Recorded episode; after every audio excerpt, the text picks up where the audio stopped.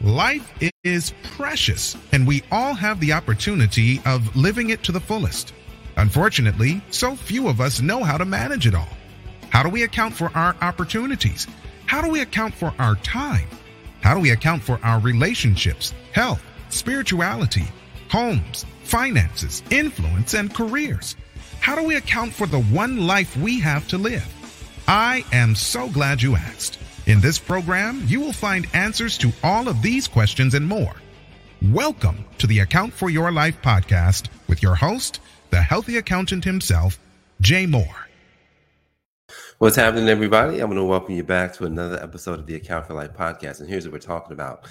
You got to do this one thing in order to stay out of trouble. And so, have you ever heard stories about, you know, someone saying, Man, I was in the wrong place at the wrong time? Man, that was that was something that was um, etched etched in my mind as a young kid, and there were so many stories of of, of friends and people who was just in the wrong place at the wrong time, found themselves in jail, and sometimes found themselves dead.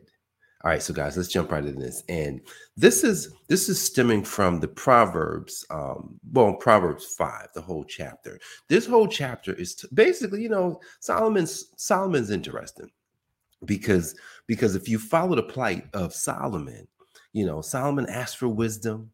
Solomon had all this wisdom. He was doing all the right things, saying all the right things, and you know, he, you know, but you know, but Solomon got complacent. You know, he he was he was so smart. Think about this. Have you ever met someone too smart for their own good? this was Solomon. So in chapter 5 of Proverbs, it's he's laying out. He says, "Look, I've done it. Don't do this." And he's he's given a step by step process of, of how to stay out of trouble because his behind the, the smartest man that ever lived, you know, the wisest man that ever lived, he found himself in situations that when he looked back, he says, hindsight is 2020. You know, I can just think back to when I was a kid and you know there were there were there were friends. Um, there was a look, the company that you keep guys the company that you keep could potentially it could potentially you know determine where you go. So i had a i won't call him like he was like a dis like like like, like a second cousin. I'm a second cousin my brother. They used to hang out my older brother. And they used to always hang out and just imagine like 20 uh, 21 22 23 24 year olds they hang out inner city you know they got their crews and whatever. And here's what's interesting Here's what's interesting. They all start doing the same things, selling drugs, you know, selling drugs, taking drugs, wrong, you know, and and we get a call. We get a call one night. It's Christmas Eve, 1988. They're like, oh my goodness, you know, your cousin's not breathing. Why? See, he was in the wrong place at the wrong time, hanging with the wrong people, and they're all just kind of having a good old time. And he overtook the stuff they was on.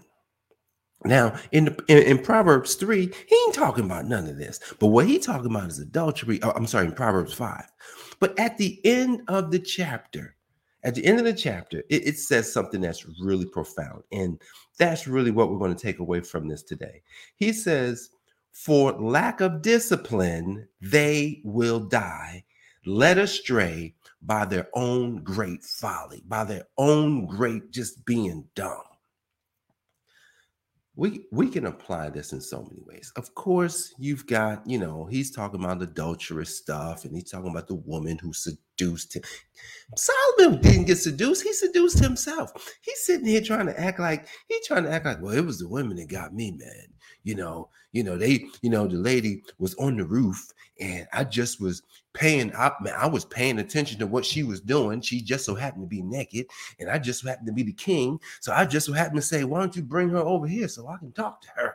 So, so he ain't talking about that. Trying to he trying to say, Oh, it was the women's fault. Come on now. Discipline. Let's do this. It's 2023, right? What would discipline do for business? What would discipline do for body health?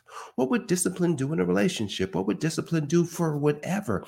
Think about, you know, when I used to think of discipline, measure question. When when you when you think of discipline, just going back when you when you were a kid, what's the first thing you think of when you hear the word discipline? I, am gonna tell you what I think of. Get my get my behind whooped. that's what I that's that's how I equated discipline. So that's why many of us don't like discipline because how we was introduced to it, it was just like ouch. But really, it's ouch because when we don't do the things that we're supposed to do, it's ouch. And what happens is it becomes normal. Imagine this. Imagine something that really isn't normal like if you know, if we were to go all the way back to you know to being a newborn baby, newborn baby, I'm and and, and we can get out here in like two minutes, maybe three. We're gonna we're gonna set a record today. Um, a newborn baby has no awareness of anything. So the newborn baby doesn't know how to eat. The newborn baby doesn't know how to think. The newborn baby doesn't know how to talk. The newborn baby doesn't know anything about anything. It doesn't know whatever. But when the baby comes into the world, the baby is shown all the stuff. So, so when we look at the production of our life, it started out from the beginning with those that helped us. And here's the thing I'm not complaining. It's just that discipline is at the forefront of everything because me not being, listen, I, I wasn't disciplined. Listen, my kids came into this world. I was not disciplined at anything. I'm gonna tell you what I was disciplined at. I ain't gonna get into that because we getting out of here. Look, I wasn't disciplined, and if I wasn't disciplined, then that just means that it it transferred on to them.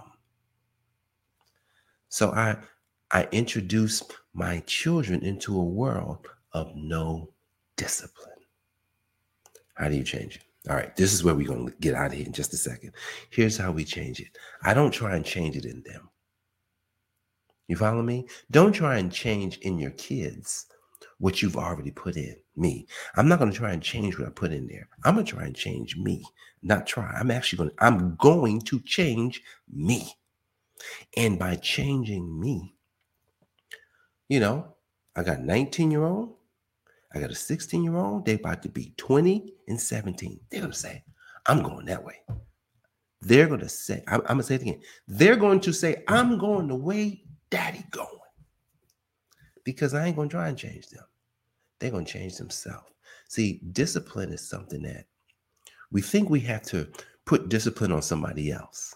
But really, we got to put discipline on ourselves. So look, go back and read Proverbs chapter 5 today. Find out all that stuff that Solomon was talking about. And look, if you want to go deep, you want to go really deep into Proverbs and you have not registered for the what do you call it? The um did I say that? Yeah. And you have not registered for the Wisdom Challenge? Listen, go to impactmovementmaker.com. Go get registered for the Wisdom Challenge. They're going over Proverbs every single day. They've got Bible scholars. They've got they got successful business people. They've got they've got the top notch everybody coming into the program to share with you way better than I can do it on on all these same topics. They even had they I think a couple of days ago they even had the author of the translation um the Passion translation of the Bible, Brian Simmons, I believe. He wrote and he came in to teach on this same stuff. So go get registered for the Wisdom Challenge at impactmovementmaker.com. That's my my that's my affiliate link. I work with Mr. Pedro. He's he's a cool guy. And um yeah, it's free. So go do it. ImpactMovementMaker.com. Guys, I appreciate you for joining me with this episode of the Account for Life podcast. Jamie One, a healthy accountant, help you to account for life. God bless. I'll see you in the next episode. Peace. Thanks for joining us, listening friends. We are so glad you invested this time with us. Always remember, you only have one life to live, so live it to the fullest. This has been the Account for Your Life podcast with your host, the healthy accountant himself, Jay Moore. Until next time, make it a great day.